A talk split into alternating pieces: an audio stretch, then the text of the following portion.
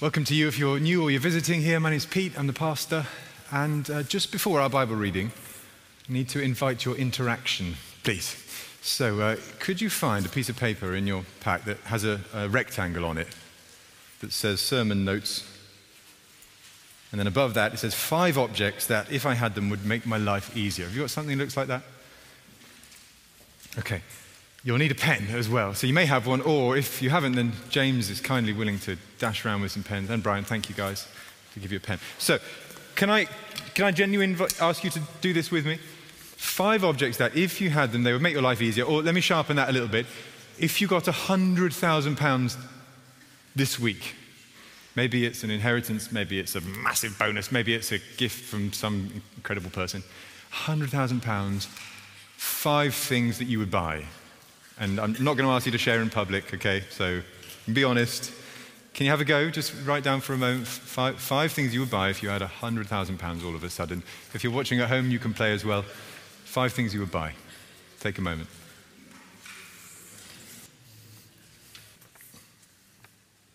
I've got a list of five too, and I, am going to put mine aside. I want you to hold on to yours, and we'll come back to this, okay? Because Jesus is going to talk to us about possessions today. And I believe he can persuade you you don't need them. And I know that's a big deal because you, I, am holding these things, I'm thinking, but I do. these things will make my life a lot better. And, and if Jesus is as powerful and as good as, as I've heard he is, then I think he can persuade us that we don't. Okay? Up for that? So let's read the Bible. Keep hold of that, we'll come back to it later. Luke chapter 12. And it's on page 1044. Luke chapter 12, verses 13 to 21, page 1044.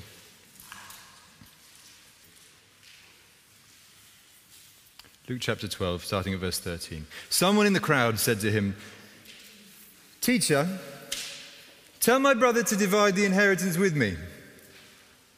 Jesus replied, Man, who appointed me a judge or an arbiter between you? Then he said to them, Watch out. Be on your guard against all kinds of greed. Life does not consist in an abundance of possessions.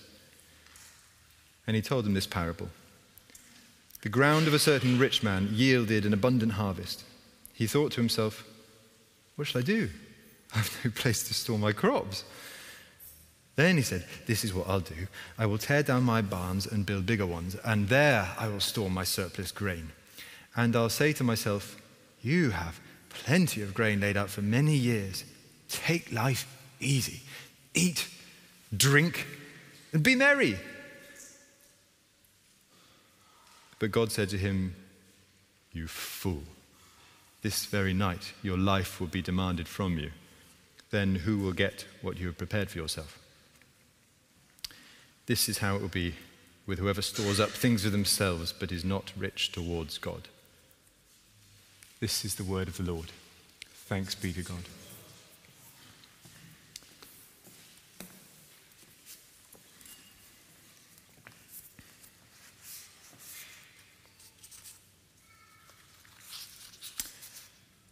We pray?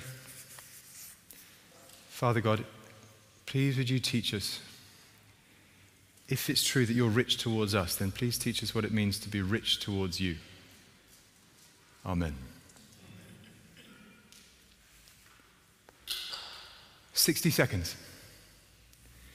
60 seconds to take in the ring of tributes, all equidistant from the cornucopia, a giant golden horn shaped like a cone with a curved tail, the mouth of which is at least seven meters high, spilling over with the things that will give us life here in the arena food, containers of water, weapons, medicine, garments, fire starters.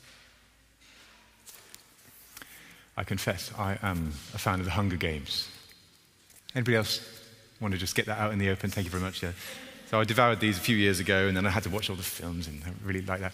Uh, so the Hunger Games, if you, if you don't know it, uh, it's it's a story about a girl called Katniss Everdeen, and she's a teenage girl, and she finds herself in this, well, she's in this world where um, the, the, the, outer regions of her country exist to serve the capital. And most brutally, that's expressed when they summon teenagers from all across the country to come and be in this brutal reality TV show called The Hunger Games.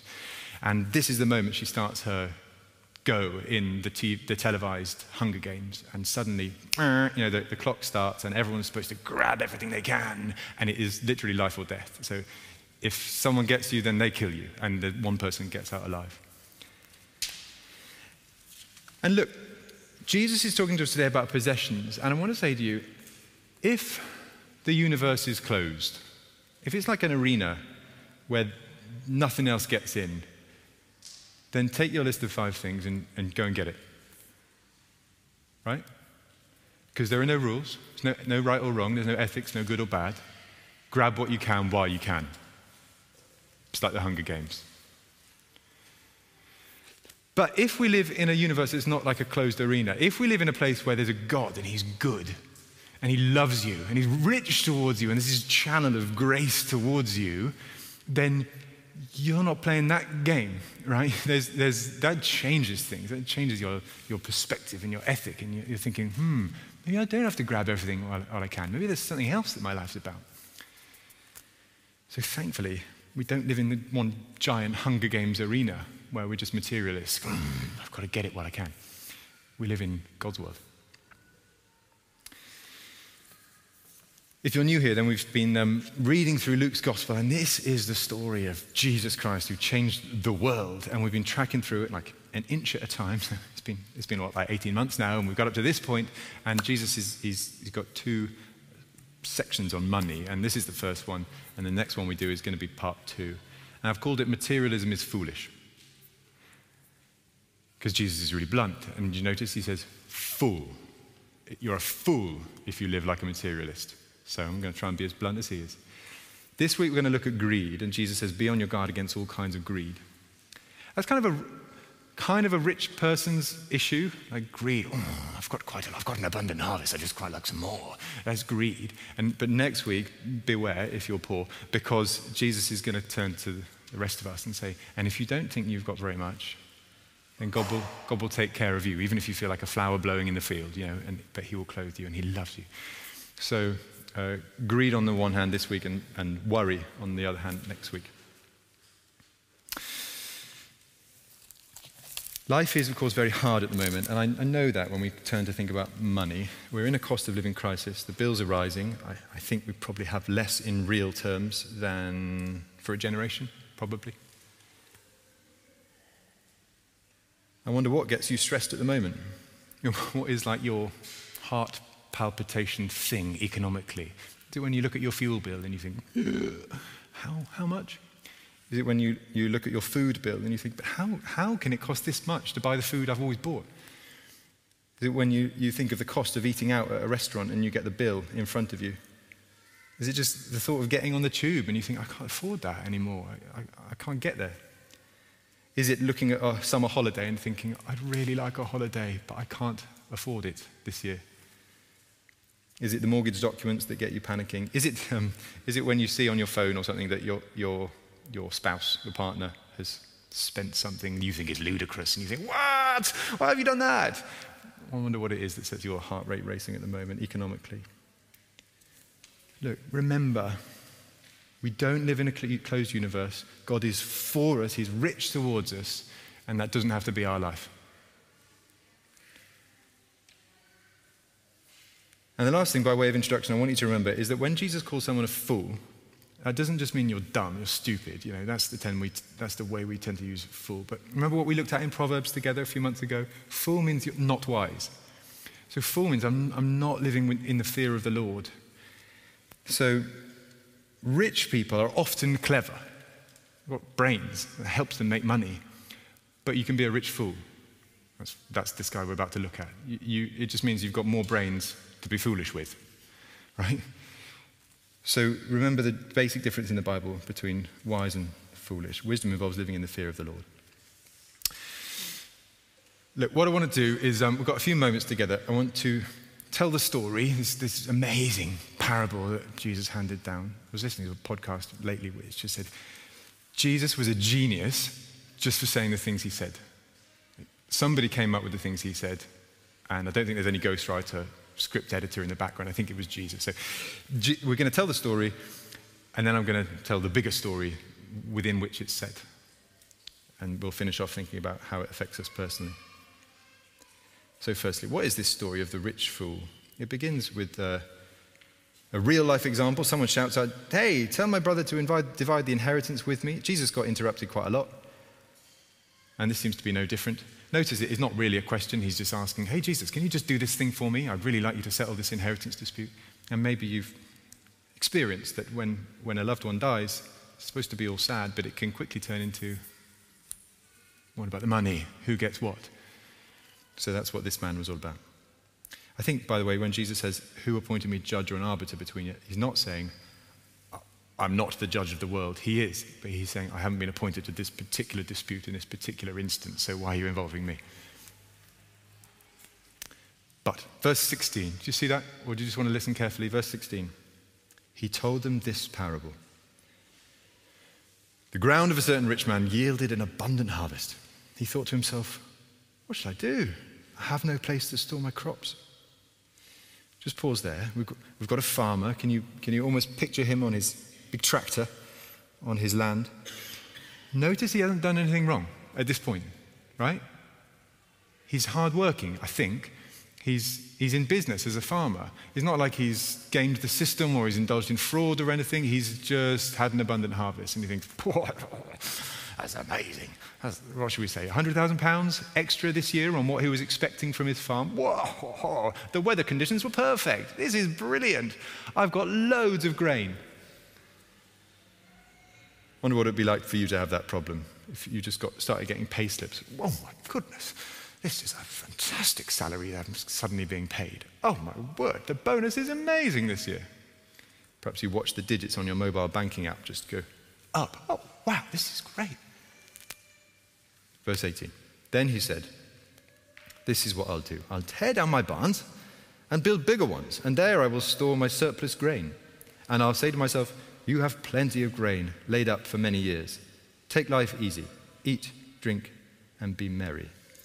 There's the payoff, right? I have plenty laid up for many years. So suddenly he's got his pension sorted, right? He's paid off his mortgage. He's even starting to think, hmm, I could get a second home. I could, I could buy something abroad in that country I've always liked visiting on holiday. That would be good. And look, because we know the end of the story, we're conditioned to look down on this guy. So if you, if you know the Bible, catch yourself doing that? Oh, says, fool, silly man. He, he should know better. Hold on, because if you're honest, I find myself having to do this. If you're honest, don't you kind of think, good businessman? savvy businesswoman, right? That he, he's doing the right thing. He's got an abundant harvest. He's, trying to, he's thinking about the long term. He's going to store it. He's going to invest it. He's going to do well. So you've got to be fair to the guy. And also, doesn't a bit of you think, that's my dream? I'd, I'd really like that. If I got such a big yield, I'd, I'd, be set. I'd be okay. I'd be making plans. In fact, I have a little daydream about that now. What would I do? So be careful, because you can stand alongside this guy and, and think exactly the same thoughts. What's the problem with it then? If we actually, many of us are dreaming about that, what's the problem? Because I've called this sermon Materialism is Foolish, but what's actually foolish about doing that? Three things, according to verse 20, which is where the rubber hits the road. Three things that the man has lost sight of his lifespan, his life source, and his life purpose. Just touch on each of those. Verse 20. God said to him, You fool, this very night your life will be demanded from you. So I want to say to you, he's, lost sight of his lifespan. It's nice to think you've got a long life, isn't it? Nice to think you'll get 80 years, maybe 90, who knows? Nice to think there'll be some golf in your retirement. I don't like golf. But, you know, nice to think there'll be some, oh, I don't know, box sets or gardening or go and see my grandchildren, whatever it might be. You don't know. This springtime could be your last springtime. The birthday that you recently celebrated could be your last birthday. The kiss you gave to your family could be the last kiss you give them. Someone I know, they said at Christmas to their uh, husband, Isn't it great that we've got both sets of parents who are still alive and healthy? First week of January, a devastating diagnosis came their way. And just this week, they've gone to say goodbye to one of their parents. It's probably, probably the last time because it's, an, it's an aggressive illness. You don't know the span of your life. You know the date you were born on, but you don't know the date you'll die on. So it is foolish to pretend otherwise. Second thing he's lost sight of is his life source. Verse 20 again. But God said to him, You fool, this very night your life will be demanded from you. Literally, in, in Greek, it's demanded back from you. So God owns your soul and it reverts to him when you die. He owns it.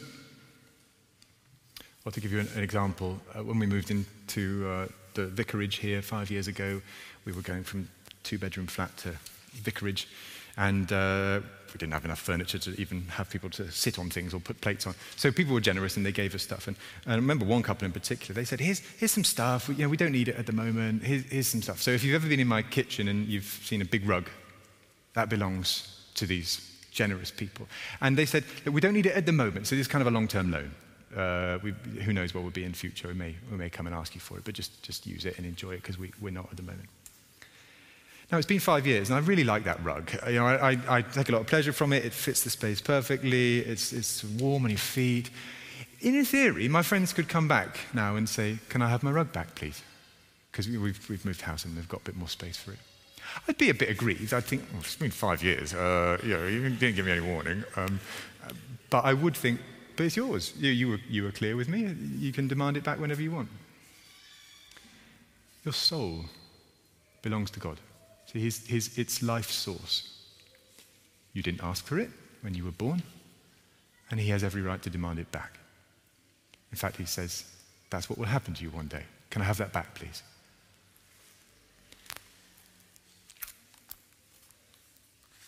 Third thing the man's lost sight of, his life purpose. So his life span, his life source, and thirdly, his, his life purpose. Verse 20 ends, Then who will get what you have prepared for yourself? See, the man was preparing things for himself. That, that was his life purpose, but he got that wrong. I was listening to a podcast from The Economist, I think it was recently. They were talking through you know, how to help in the cost of living crisis. And one of the interesting things they said was um, if you've got kids, don't hide your money worries from them. In fact, just talk, talk about it as openly as you can, and you might like to play Monopoly with them. I thought, what? Uh, and they said, yeah, yeah, Monopoly, it's quite good because, you know, you get them to yeah, they have to sort of pay with notes and then they have to do the change. And, and they said, it, and it teaches them that, that life is really unfair. So, you know, someone always wins Monopoly and you think, oh, that could have been me. Yeah. And that's kind of the point. Capitalism is unfair. And so I was going along with all of this and then they stopped. And I thought, and isn't it good for our kids to learn that at the end of the game, everything goes back in the box? And isn't that a bit like possessions? You know, at, at the end of the game, Everything just goes back in the box. I die, and someone else gets my stuff. In fact, that's a really strange thought if you pursue it. Isn't it weird that in your kitchen, where you think this is my kitchen, this is where I, boil, I, I make my cup of tea here, this is my kettle, this is my bedroom where I sleep. Well, one day it won't be, will it? And, and one day someone will be in your kitchen, I expect, and they'll make a cup of tea and they'll think, this is my kitchen. And they'll go upstairs to your bedroom and they'll think, this is my bedroom. And they're like, because you'll be gone and your stuff will have passed to somebody else. And then who will get what you prepared for yourself? So life is not about the abundance of your possession. We're not supposed to just store up all these things for ourselves. Because, thirdly, that's not your life's purpose. So, what is your life's purpose? What is the point if this is the case? Verse 21. This is, this is the crucial one, right? So if you pay attention to one thing, please pay attention. Verse 21. This is how it will be with whoever stores up things for themselves but is not rich towards God. Don't store up things for yourself, but be rich towards God. Your life is for Him. Remember your piece of paper with your five things on? If you lived in a Hunger Games universe where it was closed, and go, go get them, guys. You know, let's go from this place and grab everything we can. I would advise you to hold on to that with all your might. But you don't. You live in a universe with a good God who is rich towards you, so you can be rich towards him. the bigger story. So we've done, we've done the parable of the rich fool. I want to tell you the bigger story, and in doing so, persuade you you don't need this.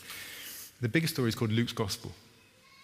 And the bigger story is about a man called Jesus Christ, who was rich. I mean, he was filthy rich. He had abundant harvests, and he was used to like sapphire pavements and angel armies and the, the, the choruses of heaven, and he became poor.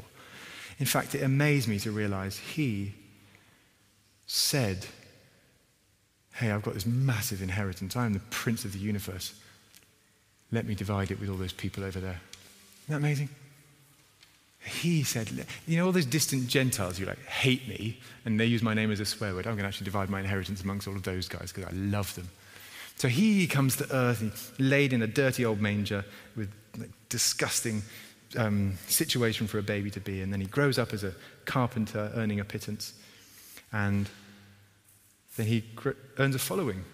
And he earns a reputation for doing things like touching someone with leprous, um, what's the word?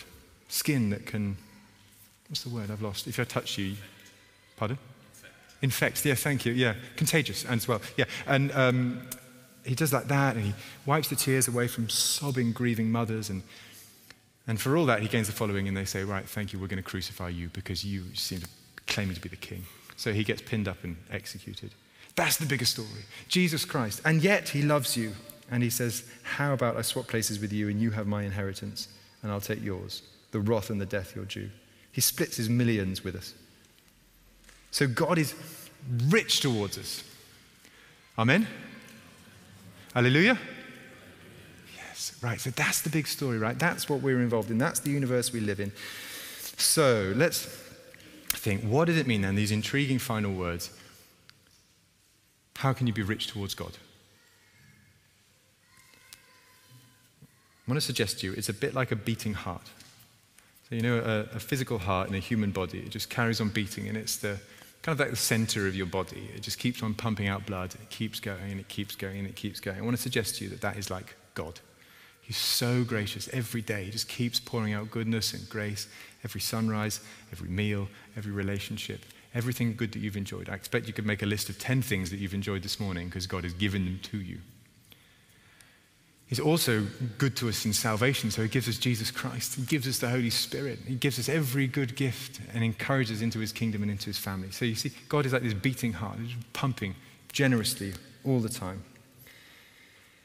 And Jesus tells this mini story of the rich fool in the middle of that bigger story. So Jesus is literally on the road to Jerusalem when he tells this story. He knows the generosity of God and the miserliness, the stinginess of the human race. He knows that people are about to kill him. Jesus knew the Ten Commandments, so he knew that the tenth commandment says, Do not covet.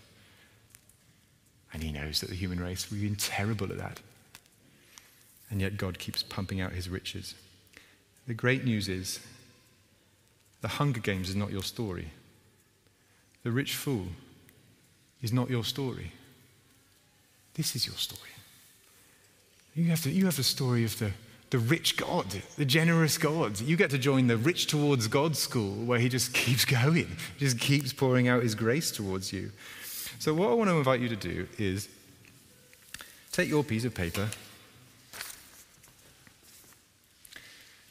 and if you are sufficiently persuaded, that God is good and will continue to be rich towards you. I want you to tear it up. Don't do it if you're not persuaded. But if Jesus has said enough to make you think, if I didn't have those five things, God would still be rich towards me, tear it up.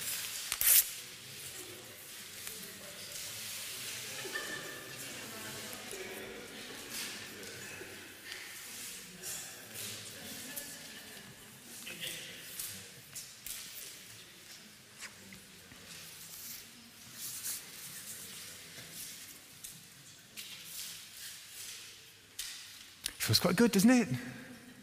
if you, have got to fill your heart with this to fill your heart with Jesus. Oh, he's rich towards me. Wow, that puts things in perspective. So, what's Jesus' invitation to us then? If, if you've torn that up, well, look, I think it goes like this in its simplest form I'm rich towards you. Do you want to be rich towards me?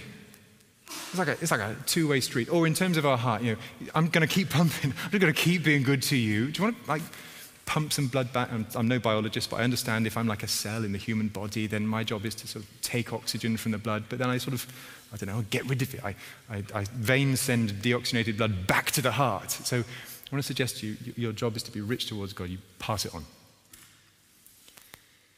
There has to be an outflow. And the one who gave me this example, let me just tell you the story of Jonathan Ruffer because I found him really encouraging. He's a man called Jonathan Ruffer, and I've read about him in The Spectator some time ago. But Jonathan Ruffer is a, a private fund manager, which I realized is kind of code for fabulously rich. Uh, he, he, is so rich. I actually looked him up on Wikipedia to discover how rich he was, and like triple digit millions rich. And yet, as I looked him up on Wikipedia, it said, oh, here, was, here was his wealth in 2014, and here was his wealth in 2020, and 221 million pounds had been wiped off his estimated net worth. Strange. What's happened to this man? He must have fallen on hard times. Was that the recession? Was that COVID? Something like that. No, I discovered as I read about him, he's given it away mostly to the northeast of England, where he's passionate about. And he says in the Spectator article Look, my theory of money goes like this there are only three things you can do with money you can spend it, you can save it, or you can give it away. He says, spending money, that is obviously empty. You know, it doesn't, it, most rich people get there in the, oh, I'll spend it all, loads of cars. Oh, okay still, I can still be unhappy or miserable or die in that case. So he says most, most people get that far. You can save it. And he says that's actually more subtle. But he says, I've realized that if you save, it's, it's, it's dangerous because you think it's a good idea, but it poisons you. So you're, you're like a, a, cell that becomes bloated in the human body. Oh, I'll just store all this up for myself. But like if you hold something for too long in the human body, it begins to poison you because you're a clot. And he says saving can become like that. If it stands still, it, it, you're a blockage. Better, he says, thirdly, if you give money away. And uh, he says, that's why i am doing what I'm doing. There's great joy in that. He says, I feel light now that I've given 221 million pounds away. People come gold digging to me, and he says, Sorry, there's genuinely no money because I've given it all away, so bye. He, he says, This is fabulous. I'm really embracing the way that Jesus has called me to live. And then he goes on to talk about his Christian faith. He's an evangelical Christian. My friends, do you want to be rich towards God? When I hear that story, I think, yeah. That sounds great. Maybe you've recently received a windfall, and actually today comes at a great time for you. Could you give some of it away? Could you give all of it away? Maybe you're trying to upgrade your barn at the moment, you know, and it, that might mean uh, upgrade your house, upgrade your car, upgrade your bike, upgrade your wardrobe, trainers, whatever it might be, thinking you need a bigger, flashier version. Could it be that you would get more joy by giving someone else some trainers, some clothes, a bike to ride, something to wear, or somewhere to live? Maybe, maybe that phrase Jesus uses, you know, when he says, be on your guard against all kinds of greed, maybe, maybe you need to beware I've realized this week as I've been preparing this, there is greed for every occasion. Isn't it interesting? Jesus says, be on your guard against all kinds of greed. And I've been thinking a lot about that. So I think there, there is greed for um, the employee, and there is greed for the employer.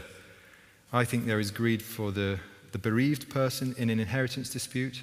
There is greed for the person purchasing a house. I think there is greed for someone filing their expenses. There is greed for someone who's trying to give to charity. I think there is greed for someone who's responding to a devastating earthquake. And there is greed for someone who's buying a birthday present for someone that. You there's all kinds of greed. There's all sorts of good you can do. And then it can just, you know, it can get you again. Oh my goodness. I, I realize here it is again, this new opportunity for me to be greedy. Or maybe you just don't feel like you have enough to give anything away. I think that will be many people at the moment. Well, can you see? This is about more than money. Some of you, you may have absolutely not a penny, but maybe there's something else you've got. You know, maybe God has given you time. Maybe God has given you skills and expertise. Maybe God has given you a big smile. And I, my goodness, some of you have such an encouraging smile. It's more encouraging than you know for you to smile at your pastor, forgive me, I just, you, I value it. Or, or, for you to smile at somebody or, or to spend time with them or to encourage them. Maybe you have a, a great cookie recipe that you could bake. Maybe you have messages that you can send. Maybe you have hugs that you could give to somebody. Do you see? Just pass it on.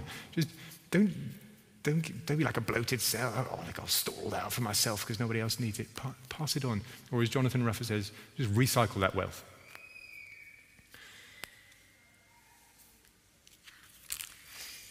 Be on your guard, my friends. Materialism is foolish, but that's not your story. Let's pray together.